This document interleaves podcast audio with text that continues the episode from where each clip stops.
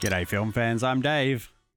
And I'm John. There's no Jeff today, but welcome back to The Love of Cinema, a podcast in which we'll challenge one another to discuss movies, both new and old, with a strictly positive critical eye. That's right. And to keep us honest, we make this a drinking game. Oh, yeah, baby. Anybody says anything negative about a film, each other, the world, whatever, you're going to hear this sound. and that means we're drinking. So pour yourselves a glass. We're going back to uh, 1958. Eight, baby. Cheers, My head's already spinning Ooh. because we're talking about Vertigo. We're going to be talking about the year 1958. Just a moment. I'll kind of give you a little bit of a, a wrap up, stuff that usually Jeff does, uh, just to give you kind of some context. Big movies of the year, some numbers, some awards. But um, any news at the top of the show, other than I just wanted to, to gently point out, of course, things are very, very intense uh, in the Middle East right now. That's terrible. But um, yes. here on the home front, uh, we have patiently been kind of watching and waiting for updates on the SAG AFTRA strike. And the AMPTP walked out of negotiations. Sadly got one, yeah. So that was that was unexpected. I think some people, a lot of people, were anticipating them being a little bit pushy and bitter. Yeah, I, I feel like it was. try- A, I feel like it was a flex. It was like, don't think for a second we're giving in on what we gave in on the writers stuff. Um, it was kind of. I think that might have been to reset the table.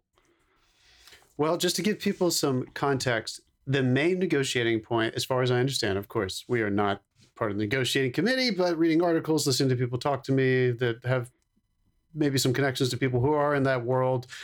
Um, there is one negotiating point that is really the sticking point for for both sides, and just so everybody understands that it's not SAG-AFTRA who just came back in these new negotiations and is trying to do something with that the AMPTP might consider completely unreasonable after their negotiation success with WGA. SAG-AFTRA initially before the strike, this was a part of their offer or what they what they want. They want a two percent residual stake attached to all streaming products, basically. So Hmm. that means they are proposing that they either use uh, some current systems that have basically third party systems that have basically been used for marketing purposes to try to determine the quality of a show based on current streamers. They use a lot of different um, qualifications to arrive at that number. Whereas the streamers will basically say, as they always do, we're not going to actually give you those numbers. And those third parties don't actually reflect an accuracy. So we don't understand how to arrive at that number. I think SAG is basically just saying we can all re- uh, figure out a way to arrive at that fucking number. So let's, let's figure out a way to find that number. But unfortunately, they've hit a stalemate because I'm sure the AMPTP is trying to give them exactly what the WGA and the DGA got in terms of this depreciating residual space over the first, you know, 90 days of the show. It has to hit to uh, 20% of the streamer subscriber base, yada, yada, yada. Bottom line, this is really disappointing. I think everybody Hmm. is totally on SAG AFTRA's side. They want this to work. I think the actors union feels that this is a reasonable request. Again, they walked away from the negotiating table, or both parties walked away from the negotiating table back at the be- when they began to strike with this already on the table. So Yeah. this is not something new that they're reaching for, and the AMPTP is like, "What is this?" They knew this was there, and I think they are just going to be fucking assholes about it until until some. Yeah. And I think Hey, at least like at in the least they're not trying to pull what they did last time, which is oh, don't worry about that streaming thing. It's not going to catch on. Like, don't worry about that.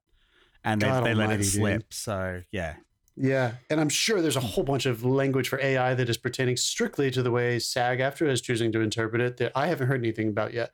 I Hmm. know they have different, you know, they're going to have different language than the WGA had. So anyway, kind of a bummer over here. I know in the context of world issues, this is still, you know, not the same stakes, and of course we say that with respect. But the town is still on pause. Uh, productions are still on pause, and the schedules are being pushed back for next year. Um, I have an actor in my family who's been on the show before who is on pins and needles, and all the actors I know in in this town are really frustrated that this is going back to what seems like we, we went through with the WGA. All fucking ready? What is going on, AMPTP? Just give them what they want. Let's figure it out. You're gonna give them what they want. Let's just find a number and let's get to it. Let's fucking get back to Well, work, dude. I was I was actually on a show call a couple of weeks ago, um, and a lot of the people there were from like because I I am in local one over here, which is Yeah. stagehands, and a lot of people on the on the the show call and the, the load in and uh, load outs were like local 52 and local 600 which is like set dresses and um Right. i think it's yeah set dresses and uh like cinematographers they Mhm. were included in our like IATSE call so Oh, cool. yeah they kind of expanded the field and gave everyone a little bit of work to keep them going That's good. I mean, this. yeah I I could just you know the town is like every all the dramatic horror story. Like, it's happening. People have, Yeah. are really against the wall. It's just and just like the hope that came out of the WGA signing that for the most part most people still in that union and around town think that it's a really amazing deal and a good first step for the first 3 years before they renegotiate this has just been kind of like a sock to the gut where they're just like oh my god again? Like how long are they going to do it this time? Hmm. anyway so that's what's happening in in the town over here and it's having an effect on all the unions across all entertainment in the united states of course. Um dave's it's having an effect I'm on our LA, show which is why we're doing the random year generator again? Because everybody is Which is shifting their shit to 2024 i'm, I'm and, so uh, glad thank you listeners for tuning into the random year generator We're yeah, it seems to be numbers. popular. We like a lot of people on YouTube are loving it. Keep coming. I love YouTube. Keep coming. We want to hit that thousand subscriber mark. We've only got like nine hundred to go. Oh, come on, which is which is so sad. Come on, love cinema listeners, tell your friends. Let's get to the year of 1958. We have chosen Vertigo by Mr. Alfred Hitchcock. We'll, we'll get to that Why in just a you? moment.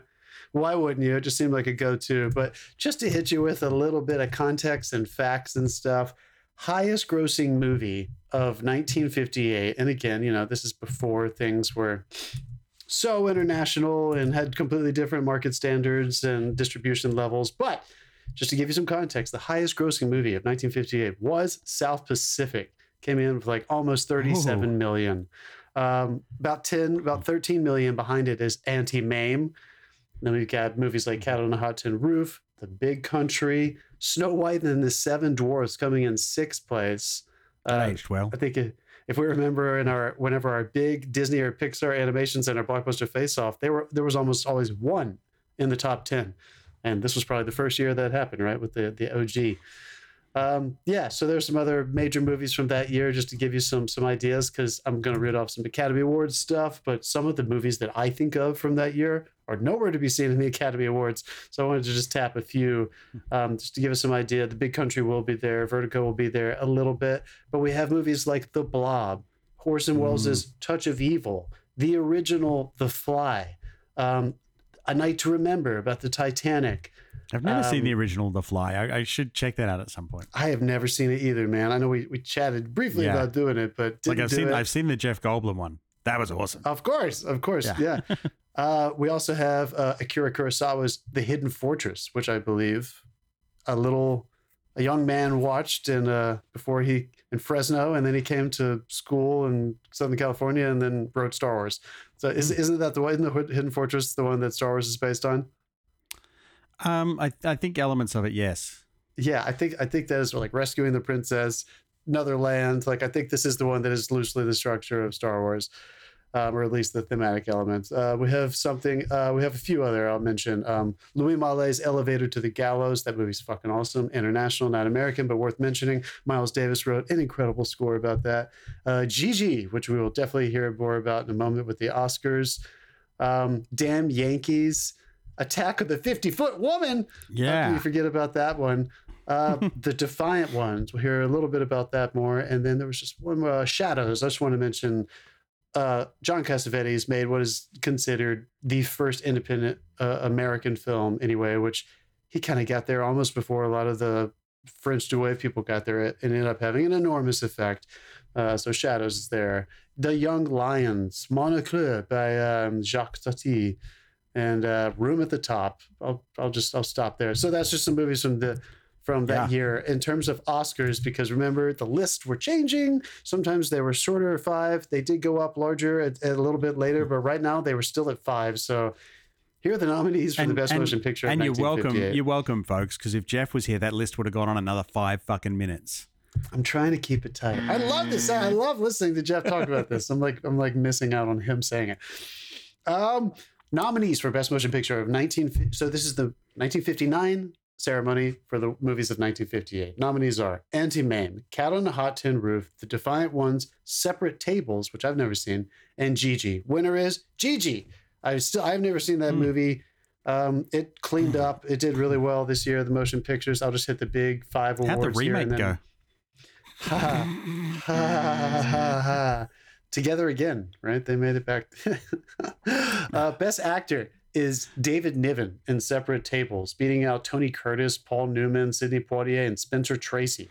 Uh, Spencer Tracy was nominated for The Old Man of the Sea, Sidney Poitier, The Defiant Ones, Cat on Hot Roof, Paul Newman, Tony Curtis, The Defiant Ones. Pretty fucking amazing roles there. I have never seen Separate Tables. Uh, I've heard it's good. Actor in a supporting role, Burl Ives for The Big Country. Um, some of the other classics there. Actress Susan Hayward for a film called "I Want to Live!" Exclamation point. I have never, I have never seen that movie. I have never heard of that movie. Honestly, I feel kind of bad. She beat out Shirley MacLaine, uh, Rosalind Russell, Elizabeth Taylor, and Deborah Kerr. Wow, big good for her. Uh, let's just go over to uh, supporting actress. I'll say her, Wendy Hiller for Separate Tables. I need to see. I need to see. Yeah, separate table. apparently. Yeah, yeah, apparently everyone needs to see separate tables. Yeah. Uh, cinematography, art direction. I want to point this one out just because Vertigo was only nominated for two awards this year. Think of it this way, folks. Alfred Hitchcock was simultaneously respected critically and also commercially. He was like the biggest artist on earth at that at this time. Like when he released a movie, people everywhere on planet Earth went to see it. Like he was probably Hmm. the most biggest influential, but he was so commercially successful that sometimes it's important to think of him as like it's kind of like how maybe we would treat Spielberg or somebody. Like he doesn't always get these artistic nods the way that, you know, unless he's making one of his very intentionally artistic movies. I think Vertigo was still supposed to be very commercially successful and entertaining, but you know, it's gone down in history to be such a classic. It's just funny to me. This Yeah, was not nominated for a lot of things. Well, it, it got a Uh, very mixed reception when it was rele- released. Vertigo I'm so excited to So, talk yeah. about it, dude. This was I Mm. kind of get it, right? We'll get to it.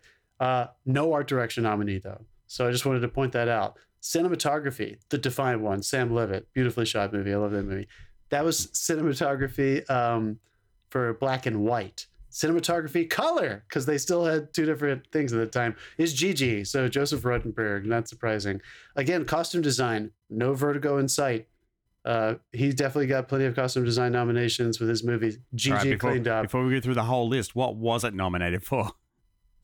What was that? Let me hold on. Let me just say, Gigi, uh, directing again. No Alfred, no Alfred. He's not Hmm. nominated. Gigi Vincent Minnelli wins. So we'll just skip down to um, what he was nominated for. What he, what the film was nominated for, which was um, sound, which it did not win, Yeah. which is funny. Like whatever. Sound went to South Pacific, and the other nomination they got was for um, uh, what was the other thing? It was hold on, I got it right here.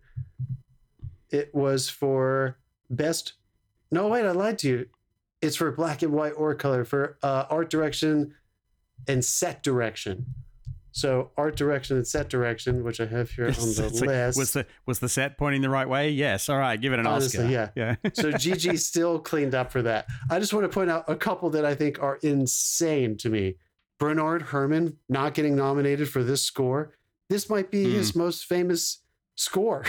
I mean, he's done a lot of really famous ones, a lot of famous Hitchcock ones. The riff in Psycho might be his most famous like I mean. Psycho is this is definitely yeah. probably his most famous score. I think most people hear this and they know what movie it is. You can't say that for a lot of movies from back then, pre John Williams.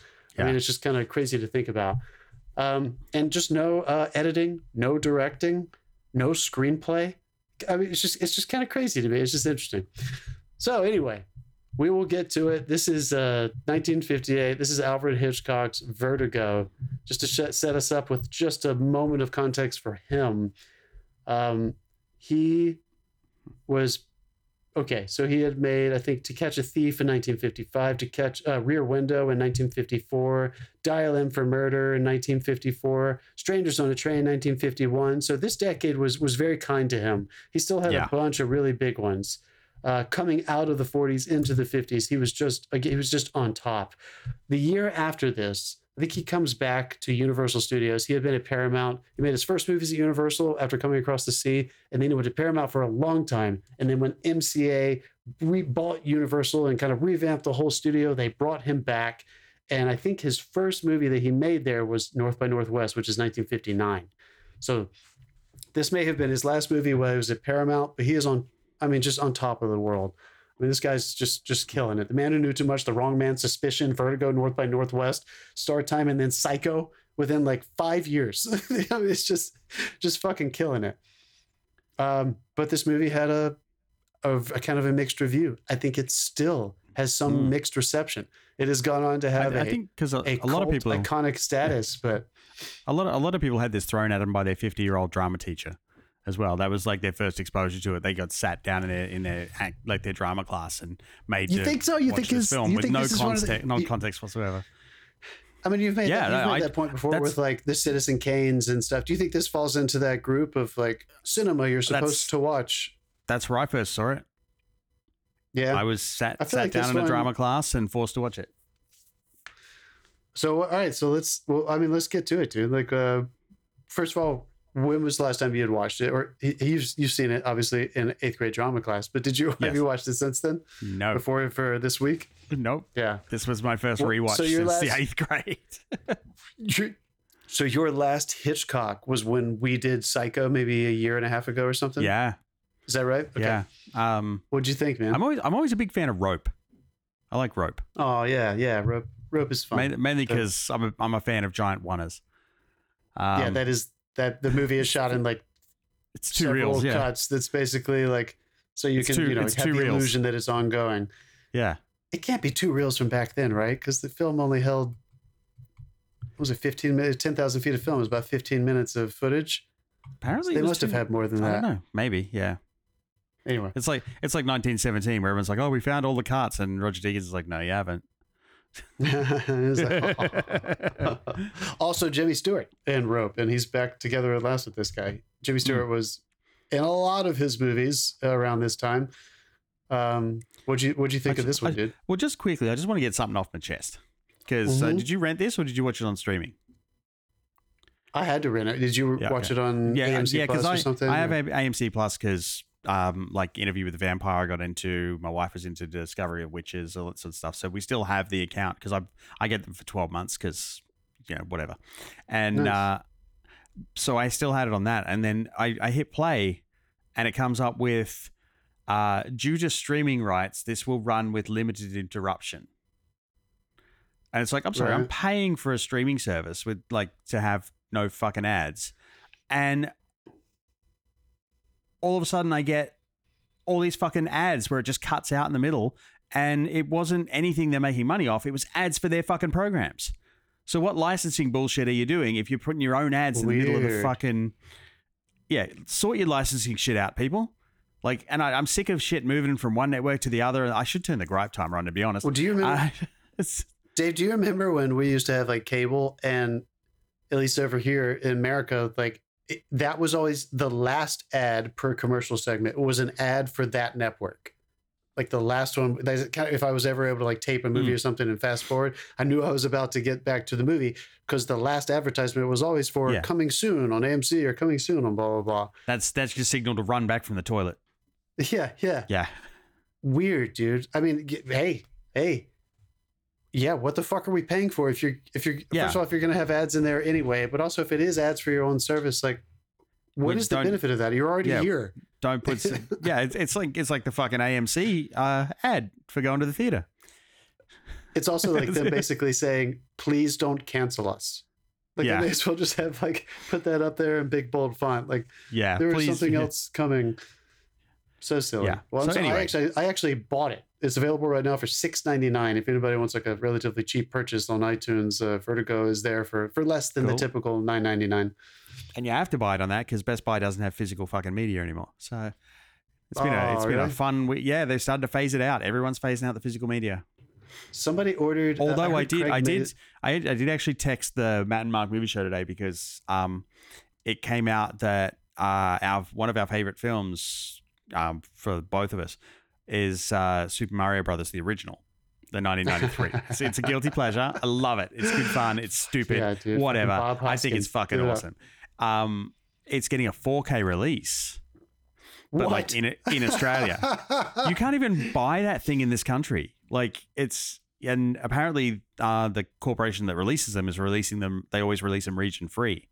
So if anyone else like Can us has, it, a secret, watch it here. has a secret love of uh, Super Mario Brothers, the uh, the quirky original, um, yeah, Those Koopas with the tiny heads. Fucking love, yeah, dude. Everybody's talking shit about that movie. I liked it when I was a kid. yeah. Uh, but yeah, man. All right. Well, let's. All right, back to um, Vertigo. I think we both. Well, I guess we should just preface this by saying that I'm a big Hitchcock fan. I, I don't know how you couldn't be to a certain extent. I think he's just very. Yeah. He's very easy to watch. He was one of the first uh, directors that I think I noticed as like direct for directing. I used to watch movies, you know, religiously just as a fan of movies when I was growing up, and then when I started acting, mostly through that perspective. And I think it was around then, late teens, throughout my twenties, before I ever started like thinking of directing. I started thinking of Alfred Hitchcock as a director that I noticed, and it kind of made Yeah. me watch his movies a little bit differently. Also, we everybody did loved Psycho not too long ago and loved Everybody loved the cameo as well, and there was no there was no internet to tell you where it was back then. So if you missed it, you had to go see the movie again to find out where he walks through the frame, because that became made that a thing. Tell me uh, when we get to it. Tell me, tell me where he is in this one because I, I don't think I've ever caught him in this one. Yeah, I yeah I Is found it it. really obvious? You found it? Okay, okay. He- I mean, he walks right through the front of the frame. He's he's literally one of the people walking on the street when he when uh, James Stewart's walking around the corner into uh, I think it's the shipping company or something. It's yeah. There's one scene where he just walks. He's walking. It's an establishing shot. He's walking down the sidewalk and turns and walks into a gate, and Hitchcock walks past in front of him. Okay, really good. Yeah, really good. it's really subtle. All right, man. What'd you think, dude? Hit me. I like this is it starts off so promising and fun and like in the first you know 3 minutes you've got stunts pioneering camera techniques edgy female humor workplace harassment like everything is there in the first 3 minutes okay uh, but Midge. yeah. It, it like it starts off with him chasing across a rooftop, and of course, I, one thing I did notice all the way through this um, that made me really like it was the like the use of like compositing tech, like either be it in camera or like keying stuff. It's done really, really well. Um, some to sometimes to the point where you're like, how the fuck did they do that? Like, like, Yeah. what was what was the technique used there? Because that was clean. Yeah. Um, it's Explain that a little bit to people who don't know what that means. Okay, so basically, you, um, in some of the interiors outside the window, you've got a live shot happening. Right. Um, for instance, in the bookstore, um, they go to see this guy at a bookstore, and there's a whole street scene happening outside, but it's a combination of the bookstore set, then a sidewalk with actual actors walking back and forwards, and then what looks like a rear projection set up on the edge of the sidewalk so that you get the street scene, and then all of a sudden the sun goes down in the whole thing. So it's it's done really really well and like clever and just the way they made it all work really works for me. that sequence, since- I noticed that sunset this time too, and I was just like, why did they choose to do that? It seemed Yeah, I like, was like, a did they- technical feat that they I'm, I'm wondering is that is that the only stock footage they could find of the street and they just had to match it on set they had, what? yeah, because when they're out on the, the- sidewalk, it, yeah, yeah. because that that that Wow. that works similar to the volume these days. It's it's captured in camera, so they Mhm. reproject live on on set. Um, I I enjoyed this to a point. Okay. Um, I mean, he's definitely the master of suspense in this because you will be like, "What the fuck is going on?" for like a lot of the movie. I was I was actually really interested though because, um, oh, just for fun, also drinking game, drink every time they say acrophobia in the first, uh, first They do. They, you'll, you'll be unconscious in the first ten minutes of the fucking film. that word. Yeah. Um, but it just, I, I did notice on this watch, like the vertigo turns up in the, the opening scene and the vertigo turns up uh, in the, the first establishing scene in the, the office. And then you don't hear a fucking thing about his vertigo for like the next 90 minutes. Like it, Hmm. it just, it doesn't become a thing. It becomes this other thing. And then it, that resolves and then it becomes another thing. And then the vertigo comes back at the end. Um, I was like, I, it's kind of the title of the movie. I was expecting a little more, but it's still fun. It's great. Like it's it's a dramatic watch. Uh, it's clever. The mystery is clever. And I'm not kidding. Like in a good way, you'll be like, "What the fuck is going on?" And then you finally find out what the fuck is going on, but they let you know, but not him. So then it, be- it Mhm. goes from "What the fuck is going on?" to "When will he find out what's what's happened?" And Yeah. that's a really good. That's really good like reinvention of a mystery halfway through because you can only like work a mystery so far, and then he changes the style of the presentation of the mystery. It's very clever, and I really dug it. Didn't stick the landing for me. The ending I found a bit naff. and it- yeah and and there's a lot of like uh of the time where endings just happen and then they're out of there Yeah, and, and wa- was it that kind of thing like Yeah. culturally the way they ended movies back then and hitchcock was Kinda- notorious kinda. I- for doing it al- this it almost felt like they were trying to do like a Chinatown ending. hmm Only they And- fucked it yeah, up. yeah and I don't know. chinatown is is a brilliant ending no no no i know I, I like the film. Look, we picked. I I like the film a lot too. This was one of the first ones. I, I will say this was what like when I was like getting into Hitchcock movies, and uh, I've probably seen this maybe four or five times now. This is probably the fifth time I've seen it, and I remember when I watched it the first time, just being kind of overwhelmed by the filmmaking. And again, I just, I wasn't Hmm. I hadn't made any movies by then, but I remember Oh, being like, yeah, get- oh god, he's a good filmmaker. I'll like, get to wow, that in it's so minute. obvious. Yeah, like it's he's really really accomplished. Like there's a there's almost like a spell that this movie kind of puts you under because there is so much aesthetic that is going on that the plot. This is a movie that is kind of easy to forget the minutia of the plot. I think big picture, you'll probably remember what it's about. But every time I rewatch it, I'm always kind of like, is this um the, the moment to moment? I usually forget that there's quite as much of him kind of PI, private investigating slash stalking slash obsessed with her on Mhm. both sides of the of the midpoint. Uh, and I don't want to spoil too much yet. Uh, we'll get into the details of that. Um, and ultimately, you usually, I think for me, I, I always forget that the the big heightened moment in the middle is that close to like the middle mark. I always think of Yeah. it as like being much later. Um, so structurally, like it's a fun one to forget because I think you're going to kind of forget that structure each time when you come back to it, as long as you wait long enough, which is refreshing. Because some of the movies, you know, not not picking on Hitchcock, but I feel like a lot of the mysteries and thrillers, if you don't really forget those things, they're not as much fun to, to Hmm. rewatch just because there might not be any mystery. I don't know. For for this one, Well, I mean, he is he is notorious for reinventing a film like halfway through, like Psycho. You don't see Norman Bates for what thirty five minutes or something in the, the beginning of the movie. honestly, it's, but it's I a did- bank heist and traveling. that was a giant he had never done that before it kind of good point man it kind of makes me wonder if he because i don't feel like north by northwest is something that extreme but this midpoint Hmm. two years before he makes psycho is a big step in that direction of like what the hell is the movie about now? Yeah, uh, anyway um, there are i still i still really liked this. I think i think this time more than any other time i started thinking a lot more about kind of what you're touching at like there are a lot of people who criticize the fact that his acrophobia and the vertigo is is used in such a device way and maybe it is in the novel that is Yeah. based on as well that the justification for the mid the midpoint the thing that happens with the death in the middle of the movie is so reliant on him not being able to get up those stairs that I think some people really can't get past that. And they think that this movie is overrated in Hitchcock's canon because that's just it's just too devicey and too simple. And the title of the movie is a part of the Mm. device and everything. Um, because this movie for me is not about vertigo. And I and I'm sure Hitchcock would say the same. It's really not about that. It's for me it's almost about obsession and like when I started to see th- that second half Yeah. of the film really fucked with me this time like especially post Me Too and post it just this, yeah. the climate that we're in now, if you couldn't, and I'm not even saying it does, but if you couldn't look at it through justification of the fact that she also used him in a Mm. very terrible way, whether or not she meant to fall in love with him, there was this like twisted, you know, plot that she was very much involved with that he was compromised for, went insane for for year a year, I think. Like totally was catatonic and like totally ruined his life while he was dealing with this other mental issue, this acrophobia over the death of somebody, the a partner of his in the criminal, you know, police force or whatever when he was a, te- a detective.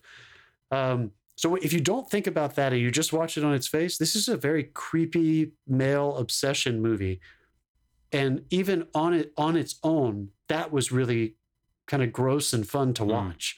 And that Well, kind it's- of It's funny because my my I had two of my sister in laws were up this weekend, and one of them was sitting on the couch. Uh, they came back from whatever they're doing, and uh, I was up to the bit like just after the incident where like they meet up again. Um, Yeah. I don't know if I don't know if we need even need to turn spoilers on. It's a it's a fucking fifty year old movie, so okay. um, Sure, yeah. yeah. If you, you like, just just go and watch it now before we keep talking, and Yep. yeah, we'll get back to you. Um, but yeah, it got it got to the point where he started trying to remake, um, like her, and dress her up the same and do all that. And my sister in law sat down to what like was just sitting on the couch and watching it. She's like, yeah, put it back on, and uh, from that was her starting point. From there, and she's Mm. like, what the fuck is wrong with him? What is Yeah. and it's like just from like if you miss that first part, what he's doing is like Twisted. twisted. He's obsessed, and like it, it really does deal with like false ideals and um inability to let things go. There's a whole heap of themes bouncing through the second half of this movie. Yeah, and and maybe too many. You know, I think I think a lot of people find that frustrating that it, it shifts tone so much and shifts away, and he becomes it becomes such a, a movie of obsession, Mm. and is so it di- misdirects you so much about what you thought this movie was going to be about, which is this man trying to get over his fear, and it's actually this is and in a sense like I want to applaud Mr. Hitchcock because what's more Hitchcock? People underestimate him. They think he was creepy, and Mm. what a, what a Hitchcockian device. The only way this man can overcome his trauma is by obsessively driving a woman to death. like, I mean, that is Yeah. almost exactly what fucking happens in the last half of this movie. And it is fucking twisted. You think it's Jimmy Stewart, It's a Wonderful Well- Life. We're going to feel like we're going to smile with this guy. He's a victim in a lot of the other Hitchcock movies. He's not, in a, in a way, he's not here. And I feel like Mm. Hitchcock used that to his advantage.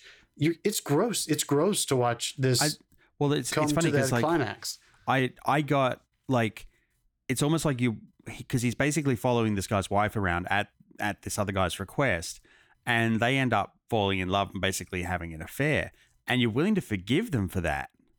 Like that doesn't make that doesn't put a stain on the characters, but when Mm. he starts trying to dress her up like the the other one, like the the, girl- the one he thinks is dead. That's when you start his character starts to become very unlikable. And I find that's very interesting that like he sets it up in a way that you're willing to forgive the affair and like the infidelity and everything because as far as he knows that's this guy's wife. Uh, and as far as you know at the time it's this guy's wife. Yeah. And but you're willing to forgive that, but then when he starts manipulating her, that's not so forgivable and it comes across really creepy. And I'm Dude, wondering is that a totally societal right. change or is that a like was that the intention all along? yeah. Was that just the, the the filmmakers and the screenplay? Like, did it just pull off making you empathize for them in the first part? Because I'll actually not to push against it, not to disagree, but I was pretty grossed out in their love affair. I Mm. mean, he, his obsession for me started beginning. He's clearly still a detective. I'm not saying from the jump. It's like it's creepy. He's he's stalking her because he's doing a job. He's he's researching her and following her around town. And uh, but as he begins to fall in love with her, which if anyone hasn't seen the movie, like this is really the tell, and this is kind of a sign of the times. But also, I think it's the first step in the direction of saying to you, this whole situation is fucked, and Yeah. this guy is a very direct, obsessive person. He is actually still doing his job. He follows her to the fucking San Francisco Bay. She jumps in the water. He goes in to rescue her. And then in the next scene, she is naked in his bed. He took her home, somehow got her car home, yeah, they, declothed her, washed her clothes, and she is clearly nude in her bed. And he's standing beside her bed, and he's like, "Oh, you're gonna want this," and he like gives her a robe, and he's like, "Come stand by the fire." And like she's she's uncomfortable. Like it's not like Hitchcock is is blind to the fact I, that that's thing I- uncomfortable. I, but- like that they didn't gloss over that because if Yeah. they just glossed over that, it's like what the fuck, man. But no, like you can tell that he like he has stripped her naked while she's unconscious. Which I when you find out what you find out, it's like she wasn't Yes. unconscious; she was faking it. Sh- That's but so she knew. yeah. Um, but yeah, he he stripped her naked, unconscious, and then it, it, it was like that was a normal thing to do. I was helping you. Again, Dave, God, Dave, I'm so glad you said that because what But they didn't gloss the- over it. They made it very awkward. Now, what, folks, in real time, when you're watching this fucking thing, you think it's the guy's wife. So it's creepy as hell. When you, again, when you look back and remember this woman is fucking twisted too. she let this man strip her naked and put her in bed. I don't Yeah. think anything inappropriate happened be- beyond that. I don't No. think you're supposed to think that, but she let that happen and then woke up and pretended like she's pretending to be this man's wife, you guys. And then a they she gets she goes up into this um into this mission where there are these high steps this is the midpoint of the movie and Jimmy Stewart can't get all the way up there because the vertigo is strong and she jumps and kills herself. You find out that she is actually pretending to be the man's wife and the man had actually broken his wife's neck is having holding her body upstairs in this uh cha- in this steeple Hmm. and throws his dead wife's body as though she committed suicide. This woman was faking it the whole time, Kim Novak's character. So that's what we're talking about. When you realize and look back, Kim Novak let him let Jimmy Stewart strip her naked, have this, oh, what am I doing here? You're you know, what what did you do that for? Knowing and you can tell Jimmy Stewart, he, the way he the way Hitchcock captures it, the way Jimmy Stewart plays it, he is obsessed with her by the time he Yeah. has rescued her out of the water. He has now seen her entirely naked. He's super into her. He's asking her to stay at his place. The next day, she comes back and connects with him, which is that's the most fun part for me. Mm-hmm. Why, d- you know, when she starts, Especially When since she starts especially since he's following her. Like at Yeah. the at the time she comes back, he's following her, and she drives to his house. yes, Yeah. and Dave, I mean, this is part of the plan, though, right? Like, of course Yeah. it was. But when she starts to pull him in and start to manipulate him, uh, I just, I mean, there, there, this is this movie. I think is underrated. If you only watch it on its face, I think there are people who get frustrated with that plot element. Oh God, he couldn't get up the stairs, and that guy got away with murder. Give me a fucking break. Like, but look, if you buy it and swallow it, that's what happened. That's not what this movie's about. This movie is about psychological decay. It's a, it's about obsession. It's about how love is fucking gross sometimes. Their love was still love, Hmm. but but but I think the expression of it Entirely built on lies. so tainted. Yeah. Yeah. it was entirely built on lies, and it drove her to death. I mean, it drove him to a catatonic psychosis after Yeah. she died, or he thought she died, and then it drove her to getting her to fucking dying. Yeah. Now, See, Dave, I- why do you think she jumped, bro? I think she thought it was the other guy coming back. Because you only see the nun in shadow. I think she thought it was the guy who killed his wife coming to finish her off. I think she thought it was the woman. Ah, that's a good one. Uh, yeah, I like that. At the end of this movie, folks, they're up in this. uh, this what an incredible sequence! Jimmy Stewart I- is see, I- this is the one I had a problem with. This is the one I had a problem with because because basically it it like at first he couldn't get up the stairs to save the woman he loves, but if you get angry enough, you can overcome whatever mental illness you have and suddenly okay, climb okay. these stairs. Well, we have to. We have to. We can only go by what the filmmakers have taught us. So, look, this is not probably this. I don't know. I don't know enough about psychosis or these mental disorders, acrophobia, these different kinds of phobias, how they come on, how they leave you. This is all before therapy and psychology was as prominent. Freud was coming up, you know, a- across the waters over the previous like 20 years. Yeah, And so Hitchcock just defined a rule for us when he's in, in the opening scene, not the opening sequence, but the first scene with Midge in her apartment. And he's talking to her about his vertigo. And he says that the doctor said the only way I'll get over it is with an extreme level of trauma. So hmm. I have to have, maybe I'll get over it with time, or if I have another traumatic experience, maybe that will help me get past it. So, in a way, in a, in a filmmaker, in a writing way, Dave, isn't that a fun assignment? All I have to do is find a way to get this man to an, an extreme state Yeah. of duress or stress or trauma. that is that is kind of fun. It's like, hey, But let's do we? let's fuck him up twice as much. Yeah, yeah, and do we buy it? I don't know. that's how. but that's how people end the- up locked in a box in your therapist office. Like, no, no, honestly, no, no, dude. no. and just for just for the filmmaking, this final sequence, it is it's almost hard to watch. He is so he is fucking cranked. He has lost it. He is Yeah. dragging this woman up the stairs where she framed a woman's death. So she already feels terrible about it, and she doesn't want to go back At, there. at this She's point, he clearly knows. like, so yeah, he I- has figured I- it out based on some she, clues. Yeah. as soon as she busted that brooch out, I was like, oh, she's fucked. That necklace, she was fucked, Yeah. dude. That was He's stupid. dragging her up the stairs. He's yelling at her. He's telling her, "I know what you did, and you fucking murdered her." And you, no cursing Hitchcock, but I know what you did. Admit to it. Admit it. He gets her up to the bell tower, the same steeple, same place, scene of the crime.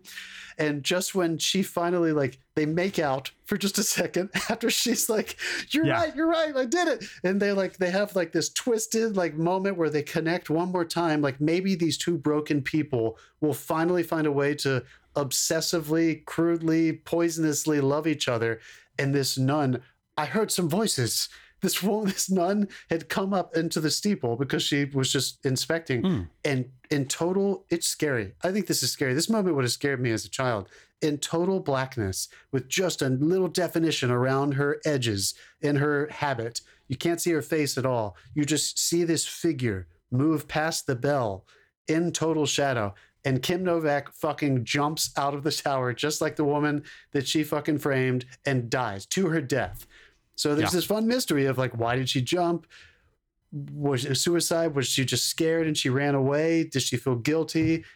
And the movie ends, as Dave puts it, that moment is super successful for me.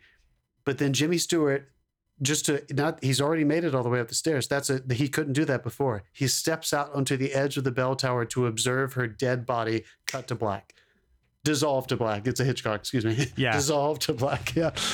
And and it's over. Paramount, thank you for coming. And it, like three seconds later, this this whole film is is come. The reel It's has come to an yeah. end. Yeah.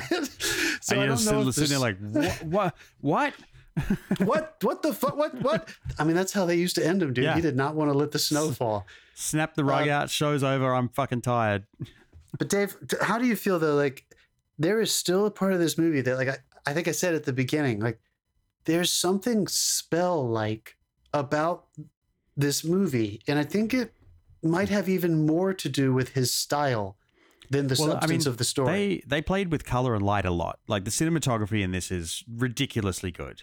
it's um, so good right Like, it's like yeah, it's yeah, incredible Every, every like, it's almost like every location was chosen for its light quality, um, and they use Good it to call. great effect.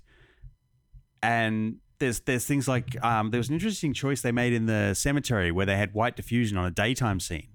I've never seen anyone use white diffusion on a daytime scene so that like all the day highlights are blooming like fucking crazy, and it's like you get so much like mist on the image. And it's the really the only time they use it. And it's just for that one scene. But there's also like those bright red fucking roses. Like they played with reds and greens a Yeah. lot. Um, one of the things that gets me though is uh, well there's two things i loved the most that i no- really noticed about this. One was the gigantically wide fucking estab- establishing shots. God i want a location that big can you imagine cannot cannot wait till I get to like throw a camera up in a fucking lift and have a location like that and just have this tiny person moving through the middle of it. It's like, yeah, this is this is the progression A of the real scene, actor. but he's a fucking ant. Yeah. yeah Um, and the other one was the sheer amount of dissolves that he Yeah, used so in this be- because it's it's not like the days of Adobe Premiere or you know fucking whatever. You can't just throw two clips in and draw, drag a dissolve on it. Like if you're doing a dissolve, you you've got to fucking like you someone has to mark down the paperwork of how many frames Yeah. this dissolve is, and that gets sent off to a lab, and then the lab puts it in an optical printer, and that get that the dissolve gets made in the optical printer through a, a double exposure process. It is ridiculously complicated to do a dissolve, but he just fucking uses them all the time. Like lab Yeah. hours on this must have been ridiculous. I was thinking the exact same thing, dude. And at this point in his career, I mean, he's just just such had a craft- lab guy. craftsman. I mean, yeah, he's he's got the lab guy, but you Yeah. know he's thinking about that in his design at this point. He knows exactly Oh yeah, the seconds that he's going to use in transitions. Dir- directorially, transitions are like something that Mm. have just been like I very consciously have been thinking about over the past few years. Like you take them for granted when you watch brilliant movies like this because they're transitions and you shouldn't notice Yeah. them. You know, they're just they should just they should be I so good that you just keep moving. But he thought about every one of these transitions. You know, like he he had to know when he was going to dissolve. The cinematographer, I'm glad you pointed him out, Robert Burks, who he worked with uh, a lot on most of his iconic movies, and art. Um, Alfred Hitchcock came from an art direction background. These two men just Mm. fucking. Like, this is one of the most beautiful movies I've ever seen, which I still think is one of the reasons why it is so successful. It might not be as strong of a the the narrative might not hold up quite as well to to harsh criticism compared to some of his other really amazing ones. But this is why the style over substance kind of thing. The style in this movie is so shameless, and it, the location of San Francisco is just portrayed in such a, a shamelessly romantic, dynamic, contrasting way that you I really do you feel like you're being hypnotized by that town Yeah. and by his his his take on that town. The McKittrick Hotel is still there. Some of those giant relics and the um the old um that giant scene you're talking about where what is the name of that thing? Um, it's not a museum. It's not. It's before they go to the museum, but that I can't remember the name of that thing. But it's north of the city. God damn it! You know what I'm talking about? I know I've only ever been to San Fran on a cruise ship, and I that wasn't like allowed off the ship that mausoleum day. thing. I got denied entry in the thing. US. Uh, how about fucking um? You made it anyway, Dave. You made it. I did. How about I that did. fucking uh, Ernie's restaurant wallpaper? What the, the velvet red? Yeah. You know, you know what I mean? Like, this is just filmmaking 101. It just just goes to show you that like, um, Hitchcock is not living in realism. He doesn't. He's not a realistic director. It's all expressionism. But we often talk. Dave and I have had these conversations. Everybody's had these conversations. How do you draw someone's eye to a certain subject? How do you create a certain uh, a tone of affinity or contrast visually so that you don't have to have anybody talk about it? You know, we're, we're trying Yeah. to not make use of dialogue when we don't have to. Jimmy Stewart is sitting in this restaurant called Ernie's. I'm not sure if that's a real San Francisco restaurant, but I'm sure this is a set that they built. And this room is completely controlled with this gorgeous, like fucking garnet, burgundy, red velvet wallpaper, lots of black ties, lots of white dresses. He's in like a, a dark suit as well. And it starts to kind of move across the room, and one woman is in green. Yeah. And you're just like, and you just look at the back of this woman, and you realize not too long after that, that's who we're supposed to be looking at. But she's fucking, you know, she's fucking gorgeous. And when she crosses, this is just a, it's so hmm. expressionist. I wouldn't have the courage to do this, Dave. This woman gets up and it's Kim Novak. We don't know she's our subject yet, but she is. She crosses, and when she crosses past him, he looks at her, and a fucking Phil special just shines down on her, completely unrealistically fills her Yep. in this like beautiful spotlight that doesn't feel theatrical. It doesn't feel natural either, but it doesn't feel like a hmm. harsh spotlight. It's soft, it's diffused, and there's just something so unrealistic about it that if you start kind of thinking of it that way, that this is not supposed to be realistic. We were They- told right there in that Yeah. moment that this man is going to lose his mind over her. He never saw her Hmm. realistically, ever. No. He saw her as and this also they, they did that again thing. um, in the hotel room where she had a green Mm. tinge on her when she was going in to have the shower from the from the neon outside. It didn't affect him like that, but she was green. And then when she came back out looking like her former self, um, they basically uh, goosebumps. misted the fuck out of it so that she appeared angelic almost. And then Angelic that faded, almost- that faded away, and then or, or ghostly, if you like. Uh, but that faded Oh, away, and then she walked out of it. dude i'm just i'm just connecting some dots here. We have her in white. Yeah, almost a almost a daylight white in ernie's when they get that on her. It moves to that green in the sequence where she finally puts on the outfit and does her hair the way that he remembered her. Mhm. big giant bernard herrmann music climax. Fucking jimmy stewart is losing his fucking brain she walks out totally green you can't see her features very well in that one can you until she walks closer to him Yeah. and then we have the nun at the end that is totally in black. We almost like we have these women who are really, really affected, and these. Oh my God! What a what a beautiful visual connecting of the dots. I mean, you know, he thought about that stuff. The green in her hotel room, like Dave. I mean, we could not get away with that today. People would think it was too unrealistic. It's like the episode of Seinfeld where Kramer has the chicken chop outside of his place. he's drenched in red and he's going Yep. insane because it's just so shamelessly red. She lives in the Empire Hotel, which I think is in San Francisco and still there. And they replace the letters with green letters. So her room is just like completely covered in green. Like there's no way you can get away from it. And it affects everything. If you and I Except made a movie him. right now, it doesn't affect him as much. they fucking flag it off so they Yeah. everywhere he is. Like he's just like without it. Yeah. Oh, good call, dude. Until she walks out and his Yep. reverse shot looking on him, she's finally casting her on green onto him. Somehow she is the source of light because the light is behind him. Yeah. Oh God, that's so interesting. Man. So do, do you agree with me that like this might be a, a style over substance movie or Absolutely. yeah, Yeah, okay. because like there there is a lot of stuff you could probably cut out of this, and it wouldn't suffer for it. But there's not a single shot you could cut. Mm. So Yeah, like somewhere in the somewhere in the narrative stuff you could cut is the genius, right? yeah, somewhere in that shit yeah. is the stuff that Alfred Hitchcock is like. That's why we will never be Alfred Hitchcock. Also, I, I have to throw a bit of respect. The ex-wife who he keeps going and visiting, that they were married for three weeks or never whatever. married. No, no, they're engaged for three weeks. They Engaged for three weeks. Sorry, yeah, they're the ex-fiance. Yeah, Um, yeah. yeah. that painting that she does, that was a lot of time and effort for a sick burn. I, I have respect. Because when he walked around and looked at that, I'm like, oh fuck, it was a burn. But she, like, she thought he was gonna love it and didn't realize. But like, to, I took that as a sickest burn ever. Like, Yeah. Oh man. I mean, she must be like the most talented person ever to like casually have just whipped up the fucking Yeah. Carlotta painting with her face on it. Uh, I also Also- thought that scene was. Go for it.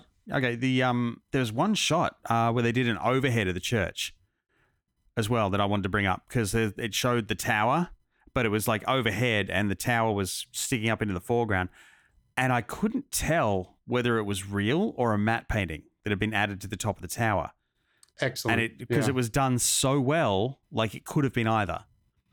His matte painters are just Yeah, the matte painters on this are awesome. At the Academy Museum here right now. I don't know if it's still there, but for when they opened for like the first uh, year or two years, they have this um, one exhibit, and it's it's just um, a two floor ceiling, so it's it's high enough to fit in the the large sixty foot uh, mattes that they used to use in movies. And for a long time, his um, Mount Rushmore backdrop from North by Northwest was hanging in it. Mm.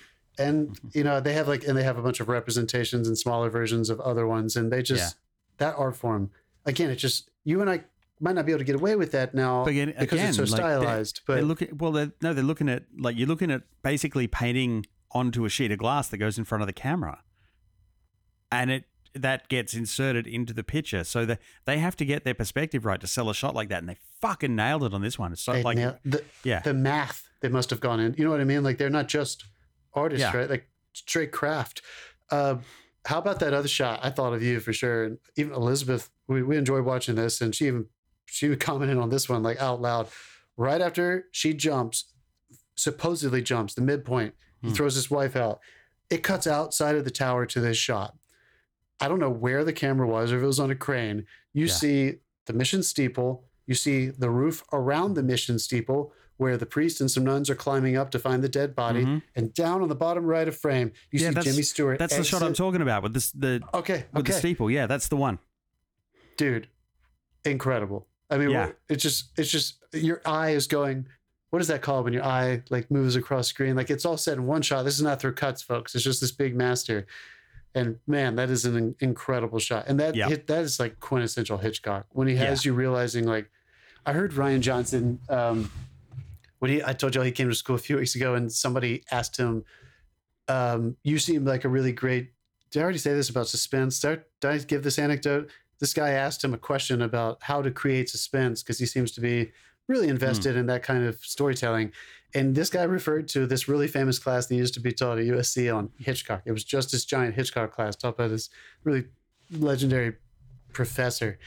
And uh, Rian Johnson said, you know, in that class, I learned uh, that Hitchcock said, and whenever he would give classes, that the key to suspense is not subtlety or ambiguity, it is clarity. You show Yeah. the audience everything so that they will begin to start imagining, why do I know all of this? So that you, Hmm. as you show them everything and there's no mystery, they will begin to assume this must be building to something. And I, you know, even in that shot right there, like it's not Well, he- necessarily like, he def- he definitely utilizes that straight away. Like straight after the the suicide, um, he she like as soon as he finds her, it gets through the business of him suffering for a year, and then he, as soon as he finds her, and there's that first discussion, she immediately sits down and like immediately, sorry, it goes to a close up of her, and she imagines what actually happened, and straight away Yes. we're let we're shown everything we need to know. And Yes. it, again, it's yeah, you're right. It's like what? Why do I need to know? Like, why do I now know this? And also, what happens when he finds out? Because we now know something he doesn't. So that builds the suspense of when will he find out and what will he do? Because he's slowly getting more and more unhinged. Good call. that's- I, I think it's important for us to. I'll explain via Hitchcock's words, this is him, not me saying, because he is the master of suspense. That's what we Yeah. all call him, right? That's what all the marketing around his movie and the show and everything were. And um, there's a famous interview that he does with, um, uh, fuck, what's his name? 400 Blows. Fuck, who made that? Jesus, John. uh, Truffaut, God damn it, uh, with Truffaut, and it's in book form. You can read it, and there's also you can you watch the documentary of it. Um, and he just talks about for a second the difference between a suspense and a thriller. He said, "Is you imagine there's a couple and they're eating dinner in the kitchen. In the thriller, they're eating, they don't think anything is happening unusual, and then a bomb goes off in their house and destroys them both. And you're like, how did that happen? What happened? In the suspense, hmm. I show the couple eating dinner, and then I go underneath the table and I show a bomb ticking beneath their feet. Yeah. And then I go back to them eating dinner, and I go back to the bomb ticking, and then we saw it. We see it count down, and they explode, and the sensation you get until the explosion is suspense. So I mean, It's This well, is it's, just- it's funny because suspense and horror are done completely opposite. Um, is horror the- more thrilling well, in no, that it's, it's like the suspense you you reveal and have the build from that reveal. But with horror, you don't reveal. It's like uh, Stephen King once said, like the best thing about uh, I think it was the movie called The Strangers. You don't like when they come in and take them prisoner in their own, their own house. You don't know why they're there, and it's never said why they're there. So they become this force that just turned up at your house, and you don't know what their motivations are or I know what you, anything. no, I know what you mean. Motivationally, I agree with that, but I love that movie, The Strangers. Yeah. When you see them in those wide shots, have you seen the movie? No, I keep Oh, going God, to watch Dave, it. It's so, Yeah. dude, it's good. no, I keep I keep going to watch it. It's like it's on my list, but yeah, I all right, I'm not going to ruin it for you. I'm gonna watch Um, it in October this October, somewhere before Halloween. I'm watching this. Ah, God damn it! You made me you made me think of something about when you were saying that about like uh about not showing. Uh, either way, I think I think Hmm. this is you're right. This is a perfect Yeah. example. Like the point is not the mystery. He wants us to know the mystery very quickly, so we can watch these two, you know, points of opposition. She just we understand who she is now very very very clearly, and we understand why she doesn't want to do it. Uh, and I think that's also like a way that he got away with like if we did not know that she was her for sure, this may have been not comfortable enough to watch. Yeah. Him obsessively take this innocent person doppelganger Oh, we and just like force her to Yeah. force her Absolutely to kill herself. needed that right there and Yeah, I don't- I don't think that would have worked. Um, but man, Dave, I'm so glad you were moved by the filmmaking. Mm. I, I thought there were so many examples of just I mean, and let's, just we, we didn't even talk about the vertigo shot, like the the zoom out, The pull in, and reverse. Yeah, like all right. So Anyone who's any- people. so. Basically, he's like tracking the camera, like he's tracking the camera back and zooming in at the same time. To Right. hold There are the two ho- versions. You, yeah, you hold the basically you hold the close point, so you move the camera to hold the closest points in the frame. But when you zoom out, everything else moves away in the bottom in the back of the frame, and Right. so and it's it's so fucking hard to do. it's like anyone who's tried to do this Folks, shot because you got to just so you like know, it truck and zoom at the same time. It's time. all right. There's a couple other famous examples for anybody who loves movies. In Jaws, when Yep, he's Jaws, on the beach, They do the opposite, yeah. yeah, they do the opposite where the world shrinks. Oh, it expands around him it, as Yeah. we push in on his face. So, So that- that, that's- one that's we go in in, and- yeah. and zoom out. Yeah. Uh, and then when Frodo looks down the road, get we, we have to get off the road. When they're first, the him and the hobbits are still Mm-hmm. are looking down the road, and he senses the first uh, wraith coming. He does a similar. His Yeah. ex, his shrinks, so he pulls out and does a classic Hitchcock. It's a pull Yeah. back. I mean, this zoom this in. shot, like they pioneered this technique, and it's it's something no one had ever It's seen so before, effective. and it's it's a filmmaking staple now. Like you you Yeah. can use this to great effect. Yes, it is. Uh, it is part of his language. I mean, it's Hitchcock. And if anybody ever tries it and gets it right, send me the clip because they look awesome when you nail it. God, they are so beautiful. I love it so much.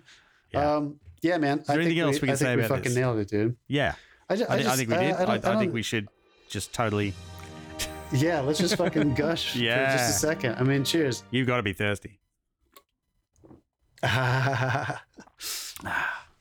loved it. Really great rewatch. I'm glad we did it. Hmm. Yeah. Um, there are some movies in 1958 that uh, Touch of Evil for like I, there are some movies just on that list I was reading at the beginning. It's kind of crazy that they weren't really recognized, and I'm going to throw Vertigo in that list. You know, it's just nuts that there were so Mm. many movies he made that we now look at over time. And, and of course, they didn't have the benefit of, you know, looking back on it, but it stuck. You know, it, it was true. There was something honest about it. There was something so incredibly successful about its expression that has lasted. There are a lot of people, I think, who are into Alfred Hitchcock and movies in general, and this is their favorite. I don't, Yeah. you know, I don't know if I agree with them that it's his best, but I mean, I- understand why I- you can get hit. I can imagine if, if you have a if you have an interest in cinematography, that's why this is their favorite because yeah, there I- is so much every time I, every time I, I'll I'll just refer one more time to the the Truffaut interview. Truffaut asked him at the end of it, "Was there anything you regret, or not regret, but is there anything you never felt like you really tried?" And, and Hitchcock took a moment, and then he said, "He said, you know, I always made movies the same way. I found a formula pretty early in my career that re- was very successful, and I never left it. The suspense formula." Um, I found stories that would be malleable to it. I found actors that would help heighten the stories, but you know, they were basically doing whatever was in the storyboard. Like, you know, we we've made the movies before we made them, and then we just shot according to what I had, edited it according to that same formula, and that was it. And we moved on. And it's why I was so prolific.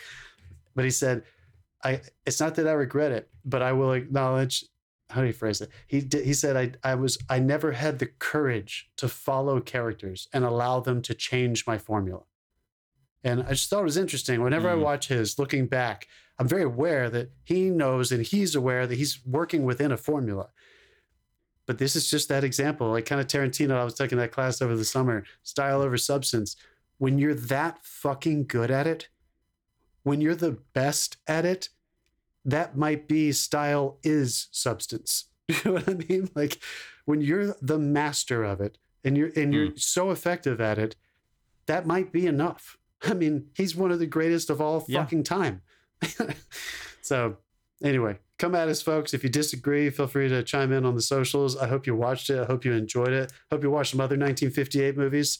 Uh, I'm really loving this. We're about a month into this, and I just I just can't wait to see what's next. So, Dave, Well, Let's we'll, do uh, let's let's do a quick uh, what you've been watching, and then we'll reveal where we're going. and then we'll week. reveal. Okay, okay, Yeah. okay, sure. How about you, man? What you've been watching? Well, I've been, uh, of, of course, uh, Loki. I've started on Loki. Um, Oh, cool. And uh, anyone who hasn't seen it yet, slight spoiler, but Ke Huy Quan turns up in the first episode and is already one of the most beloved Marvel characters ever. So he's uh, Nice. he's he's he's joined the MCU. He's awesome. It's worth watching just for the the, the shenanigans that happen in the first episode with him. Oh, good for you. Um, yeah, he's doing he's he's doing great, and you want it to happen. Uh, I also did a rewatch of Free Guy because I I found members of my family who haven't watched it. Um, so did that, and then we found out that neither of the the two sister in laws that visited on the weekend had seen Chicago. So Oh. I was like, "Where is it on streaming?" And it wasn't there. So I realized I don't own it in this country. So now in Chicago, and we sat there. We started it at like midnight last night, and we stayed up till four o'clock in the morning watching fucking movies. So it's like, nice. yeah, and they, was oh my god, talking about. oh my god, they, yeah, they they were hooked on Chicago. It's still good. It it is. Yeah. Oh, I believe you did. I haven't watched it in a while, but it's so weird. I was literally yesterday talking Hmm. with someone who had never seen it. Well, I literally, I literally just closed like the show of Pippin that I was doing. Um, so I Mm. came home from a musical and sat down and watched a musical. Nice, dude. Yeah, yeah, yeah, Yeah. yeah. Good for you. Um, I have been watching. I've been continuing Downton Abbey. Sorry, that is kind of taking up most of the time. Watch this, and I wanted to mention I didn't watch any other movies this week, but a few weeks ago, uh, Elizabeth called me out. I forgot to mention it, and we had a really fun time watching uh, Jody Hill and Danny McBride's first feature film that was filmed in my hometown, Dave, where you came and stayed with us before Uh-huh. we went up to the mountains, Concord, North Carolina. The one place we didn't Um, crash a drone. It is called Yeah. Foot Foot Fist Way. And it is about like a small town taekwondo teacher. Okay. And it's exactly their kind of movie, you know, just silly. He's Yeah. He's so intense. It's Eastbound and. It's that same kind of exact tone. It is awesome and hilarious. And I just I just had so much fun watching it. Those guys are funny as shit. And they made it on like their own money. They came back from LA after graduating from film school, several years working here, not achieving at all the success that they wanted. odd jobbing, clawing away and getting tiny little jobs in the in the industry, but nothing great. And they say, you know, fuck it, let's just write something and let's go back to North Carolina and shoot something. Yeah. It's worth renting and watching, folks. A lot It's- of people think funny. that. Yeah, yeah. You should do that. You got to go home and make your shit. Guns going off everywhere. So- Jeff, you were missed. It's coming Your right for jokes- us. You're, yeah, you're Jeff. funnier than both of us. Come back on and, and tell funny things. Uh, we almost had uh, any listeners who remember Mr. Jack Daniel, uh, the the wonderful guest who came on for um, uh, the verdict and what else? One, one more thing. He was definitely with us for the verdict. Yeah, we Grease did him dirty on his first episode because we made him review Grease 2. Why was it the verdict and Grease too? Um, What- because what- because we were doing fuck we were were we doing doing? three movies and one of them were, from that year was was it really that bad? But And those were, oh my god, were those the same year? the verdict Yeah. and Grease.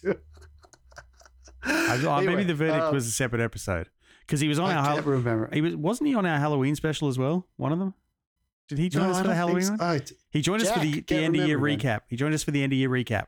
I remember that. Yeah, yeah. Well, we're gonna have him back on. He almost came on today. He couldn't Um, work next his week, We're VCR. hoping to have. So oh, go- yeah. Honestly, Jack, if you're listening, we're gonna get you on, buddy. We're gonna give you enough time Yeah. so you can fucking watch the movie. I know I hit you up too late. Uh, next week, hopefully, if my co-hosts agree to it, we're gonna have Dasein back on the show, do a little promotion guy. work. I mean, um, that fucking guy. Oh, oh, yeah, yeah, yeah. um, he just had a new music release, so hopefully he'll be back on. And then ho- we're gonna have some other guests join us for these um, these uh, random year generators. This is just way too much fun. Speaking What's so cool about talking generators. about old movies? Hold on. What's so cool about talking about the old movies is I feel like even those of us, it's not like we were alive or of an adult age to go see movies from 1958, but we all came to them at different times. So it's still Hmm. fun because these movies have like they're loaded our experiences with these. Anyway, Dave, what are we doing next week, dude? let's find out. Sound effect?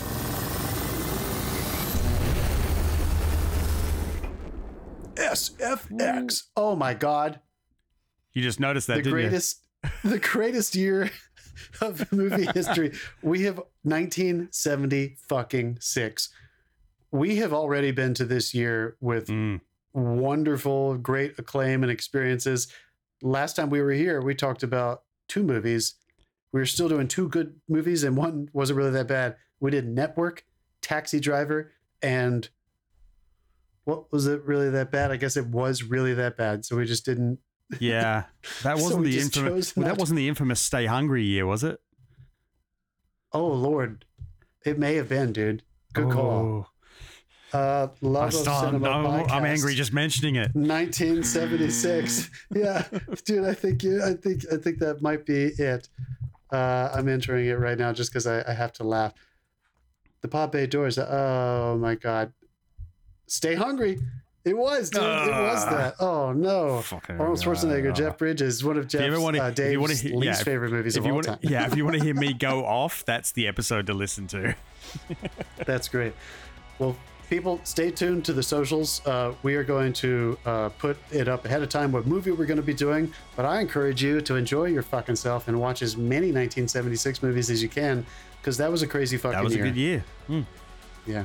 All right. All right. Jeff, you were missed. Film fans, thank you for listening. Dave, this is awesome. Yeah. See you next week. Good job, dude. Peace.